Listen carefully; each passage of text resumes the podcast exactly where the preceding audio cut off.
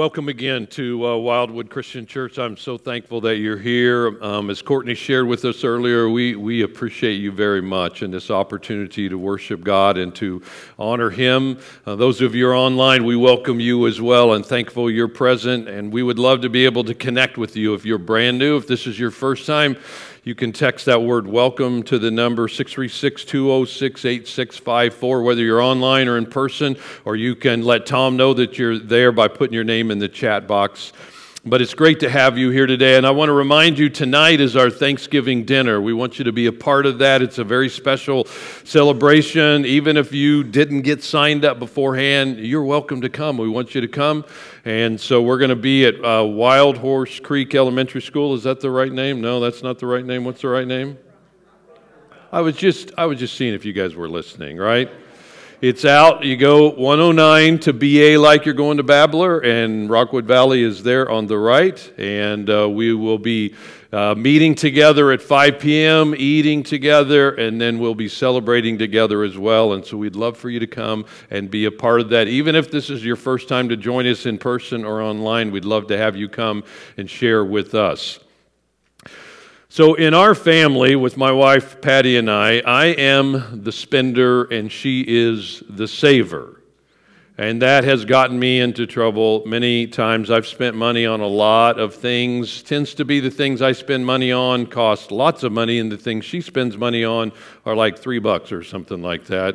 We've often said in our marriage, and she said this kindly, not meanly, but that if we'd have let her be in charge of our money from day one, we'd be in way different situation than we are now. Now, my um, spending habits. My tendency to spend is not a reason for me to not learn to exercise some responsibility when it comes to the stuff that we have, right? It doesn't mean I'm irresponsible just because I say, well, you know what, I'm a spender. I can't do anything about that. I have to learn, and thankfully I've grown. I've matured some. We'll add that word some to the equation.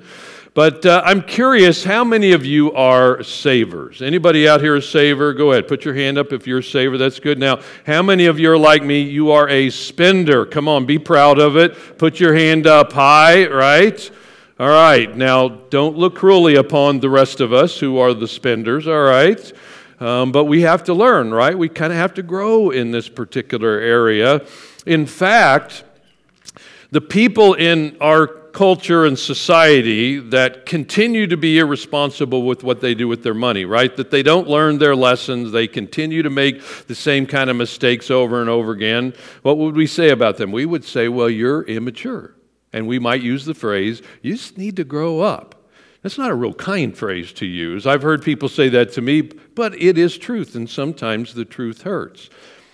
Well, I think God understands the tendency that we all have with money. I mean, Savers struggle in some areas with money, like spenders struggle in other areas with their money, and God wants to help both of us out. And God wants us to understand that consequences, or, uh, you know, our choices have consequences. You know, we are accountable for the things that we do with our stuff. And so he has Jesus tell us this story. Now, I got to warn you up front, the story's a little challenging, okay? I'm just going to tell you that up front. But he, God has Jesus tell us this story while he's on this earth to help us to better understand that we need to be responsible. And so we're in this series simply entitled Money Advice from Jesus. And Again, Jesus is not that person that we most often think about money, financial advice. We often think about spiritual advice and eternal kinds of things. But as we've been going through the Gospel of Luke this year as a church family, you can't help but notice as we go through the Gospel that he says a lot about our stuff and our money and how we handle it and what we do with it and our attitude towards that. And so, as we strive to get to know Jesus better, you know, to, to search after Jesus, one of the areas that he wants to help rescue us from is, is our stuff and what we do with our stuff. And so, the, the first week we learned the first advice was this that if you think all of your stuff is only for you, you will never ever enjoy it. If your money, your bank account, your home and all, if you think it's just for you, you will never, ever enjoy it. Then last week we learned that it's not what we give away, but what we keep that determines how much we really trust God. It's not what we give away, but what we keep that determines our trust in God.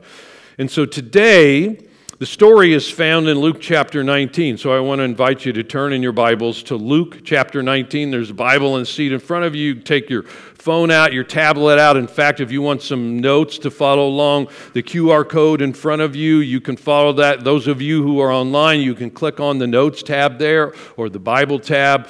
But it's Luke chapter 19 in which Jesus tells a story. And the honest truth about the story is, is it's a parable about the end times. Now, I know I said we're going to talk about our stuff, but he brings this story, this parable, to our attention about the end times because there's a crucial lesson for us to learn. But again, it's tough, okay? As we talk about judgment and as we talk about end times, you're going to discover some things in the story and you're going to think, wow, that is really harsh. That's difficult. And if you think that, then you're probably understanding it properly.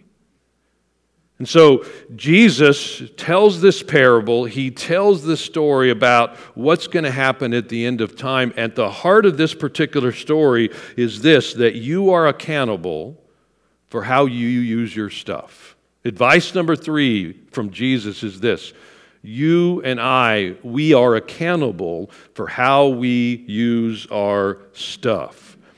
So, Luke chapter 19, we begin with Luke sharing the reason why Jesus tells this story. He wants to make this very, very clear. So, Luke chapter 19, look at verse 11. While they were listening to this, okay, so let's stop there just a second. Listening to what? Well, if you go a little bit earlier there in Luke chapter 19, it's the story of Zacchaeus. We, we looked at that a few weeks back. Jesus is in Jericho, and what does Zacchaeus do? He is so changed by Jesus, he's willing to give away half of his money. And if he's cheated anybody, he's going to pay back four times the amount. In other words, he has made a huge conversion.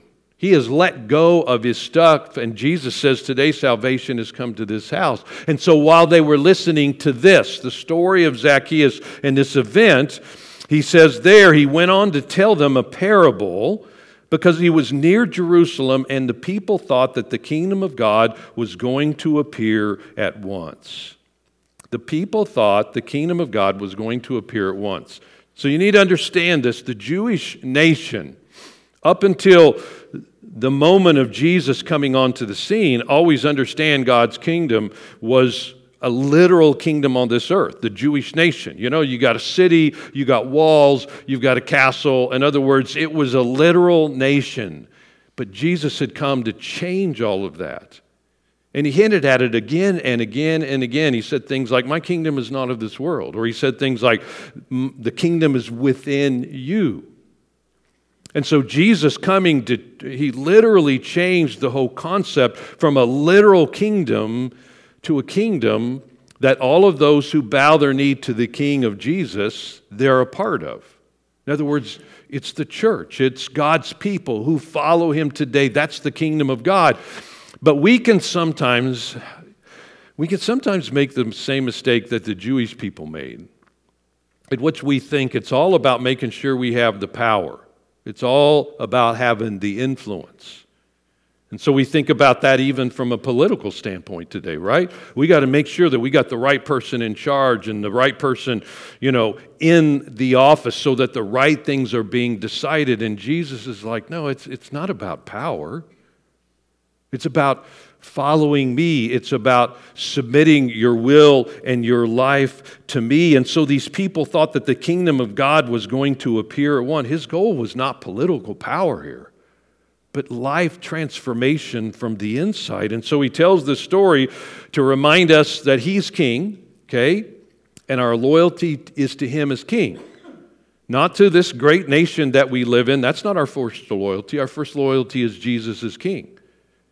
And he also tells us this particular story to remind us that no matter who's in office or on the throne, he's still in charge. He knows what's going on, He is guiding things. But the most important lesson here is that we are accountable. And someday he's going to call us to account. And so he tells this parable. Look what he says, verse 12. A man of noble birth went to a distant country to have himself appointed king and then to return. Now, this is very much a reference to Jesus himself, and he's using some kind of interesting current events in that day. We're not going to go into all of that. But basically, he's saying, I'm here now. Pretty soon I'm going to be going, going away, and I'm going to be crowned king and then someday I'm going to come back home. So, how was it that Jesus was going to be able to be crowned king? Because he was obedient to the will of the Father on this earth. In other words, he gave his life as the sacrifice on the cross, he was buried in the tomb. He rose from the dead, defeated death, and he ascended to the Father who is in heaven. In other words, he has the right to be king because he sacrificed his life for you and me. He obeyed the will of his father. And so he, at this moment, in, when she's speaking, he's going to go away and he's going to be, be crowned king, but someday he's going to return. But right now, for you and I, Jesus is sitting at the right hand of the throne of the Father.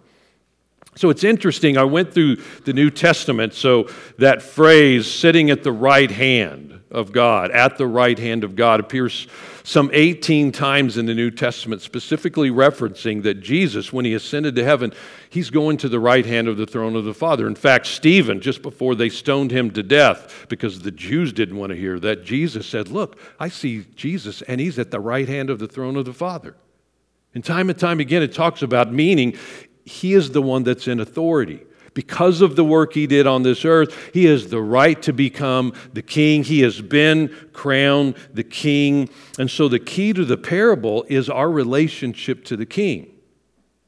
The key to the parable is our relationship to the king, specifically with the stuff that the king has given to us, and he has expectations. All right, so read on in the parable. Verse 13. So he called ten of his servants and gave them ten minas. Put this money to work, he said, until I come back. But his subjects hated him and sent a delegation after him to say, We don't want this man to be our king. And one of the things that's very clear is that you are either a servant or you are a subject. A servant is one that the king trusts, a subject is one that doesn't want the king to be in charge at all. And on this earth, you are either a servant of the king or you are in rebellion against the king. There's no middle ground. You don't get to be kind of part way. You are either a servant to the king, you have bowed your knee to the king, or you are living a life that is in direct rebellion to this king. But to these servants, what does he do? He entrusts to them gifts. He says he calls 10 servants and gives each one of them a different mina. So a mina was probably equivalent to about a third of your annual salary. So for some of you, that'd be a lot more than others, but that's what a mina is. In other words, um, it's way more sizable than the two mites we talked about last week that the widow had, and yet it is a pretty substantial amount. In one sense, it shows the generosity and the trust of this particular king but the key phrase in this giving or entrusting is that phrase in verse 13 where he says, Put this money to work until I come back. Now, that's really important for us to understand. So, I have a, a guy in my life, like many of you. Um, for some of you, could be a lady, but he helps handle my money.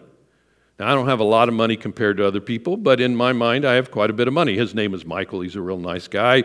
He's very trustworthy. But let's just imagine that Michael looked at the money that I had in this particular account, and Michael said, You know, I mean, Doug looks old, but it's going to be a long time before he really retires. Uh, I really need a swimming pool. I think I'm going to take some of that. I mean, it's a lot of money. It's just sitting there. I think I'm going to take that money and build me a swimming pool. Or we just had a little boy. I think, you know, really, we need to go on vacation to Cancun. I'm just going to use some of that money that is in that account because Doug won't even know that it's missing.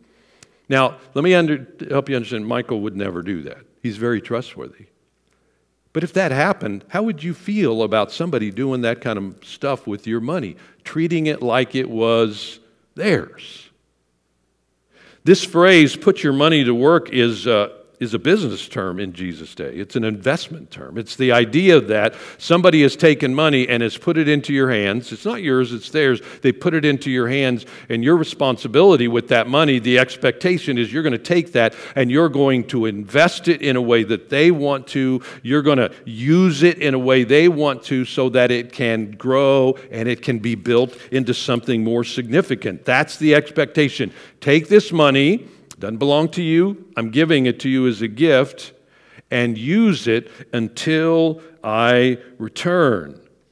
And then verse 15. He was made king, however, and returned home. So that's a big deal, right? So he's now gone off, he's been made king, and now we come to a picture of the end times. He's returning home, he's coming back here. He was made king and he returned home, and then he sent for the servants to whom he had given the money in order to find out what they had gained with it. So we need to understand that Jesus is king. There's no doubt, there's no wondering about this truth. There's no uncertainty here.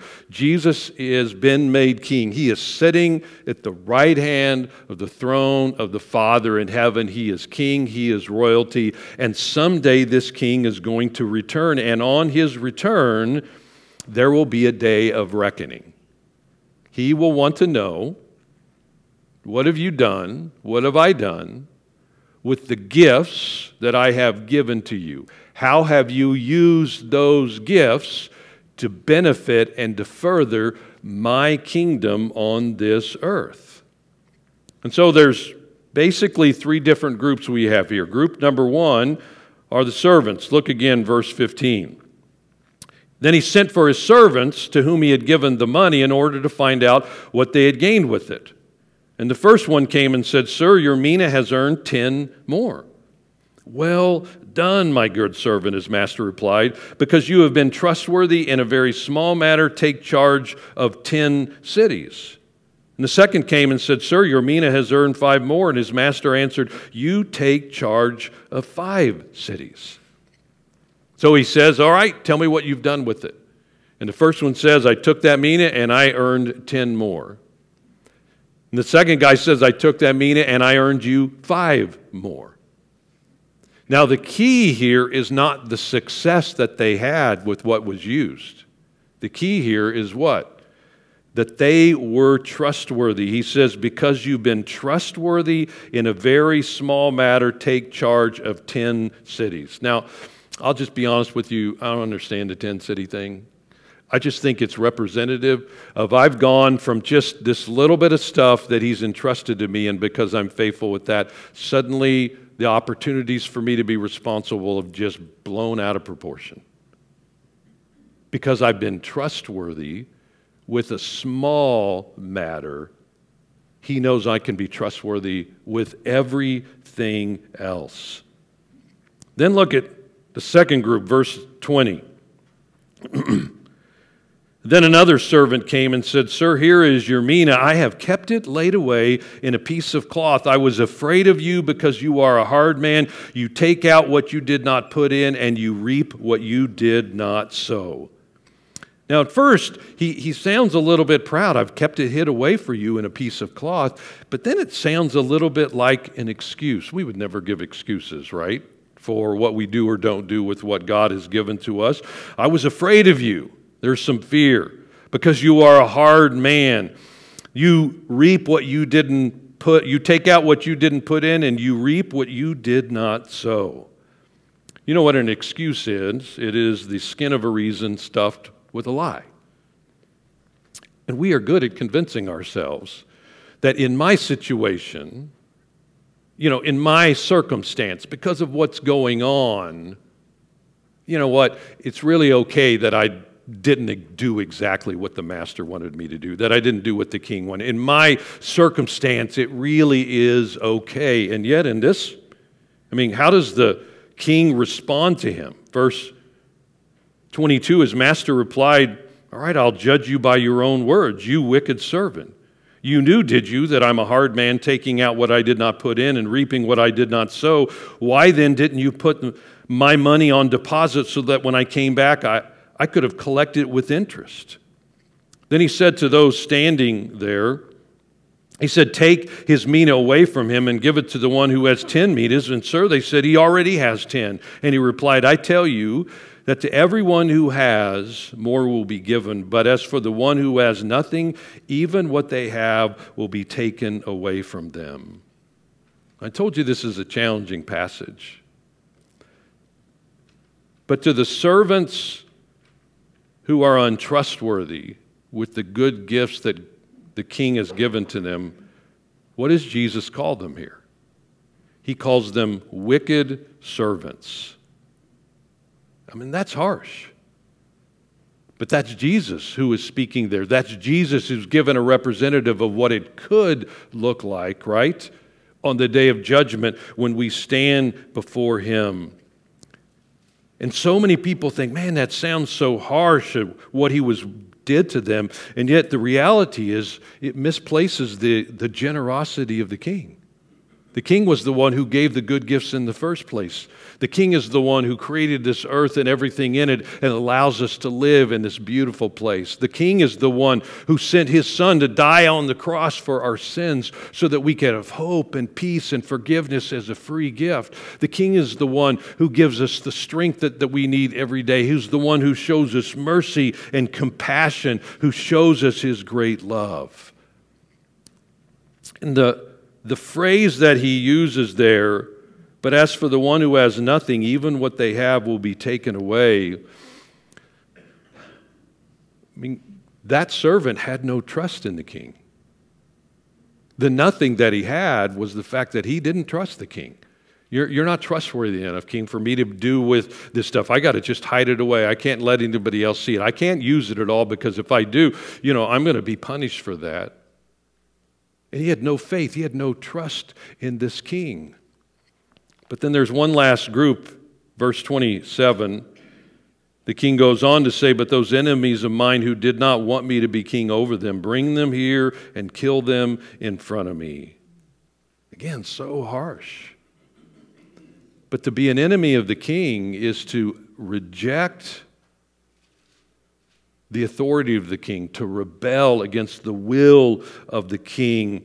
It is to put yourself in a place where you say, like those other people, I don't want you to be king. I don't want to have anything to do with you. And to those, they face the harshest of judgment. Now, you may or may not be familiar with the name Rodin. He is a French Impressionist sculptor. But my guess is you probably recognize part of his work here. Anybody know what this is called? The Thinker. That's right, The Thinker. Now, there's been a lot of speculation through the years what the thinker is thinking as they sit there. You know, he's thinking, Where did I put my clothes? I'm sitting here naked in front of all these people. I don't know. You know, I mean, all kinds of memes. Keep it up there for me a minute, um, Krishna, there. All kinds of memes, right? It was actually commissioned originally to sit on top of this massive door, and the door was called the gates of hell. And it had all these scenes on the front of the door depicting all the agony. And so, literally, as he's sitting there with his chin in his hands, the concept of what was originally commissioned, at least, was that he was considering the consequences of life and where he may end up on. You and I need to understand that this judgment time, this time in which God calls us into account, I mean, this, that's not where God wants any of us to end up. He wants us to reflect about the warnings that he has in this particular passage. God has no desire for anyone to go to hell. None at all. That's why he sent his son, Jesus Christ. But you and I need to understand that we are accountable for the gifts that God has given to us. We all are. And sometimes that's hard because we think, well, you know, he's been gone so long, it feels like it's mine. Like the title of our car has my wife and my name on it, right? The deed to our house has my wife and my name on it. It belongs to us in what, like another 278 payments or something like that. I mean, my tools have my name on it, and so it's easy for me to think, oh, well, it belongs to me, right? It's mine. I can do whatever I want to with it. And we live in a society and in a culture in which we feel like that. And so this parable from Jesus is a parable of compassion as a warning to recognize that this life is not all there is. In fact, it is but a speck in all of eternity. And that we have this good God who loves us so very much, who has generously given us again and again and again and again. And yet, he has expectations with the good things that He has blessed all of us with. Those things would be things like our time that we spend, right?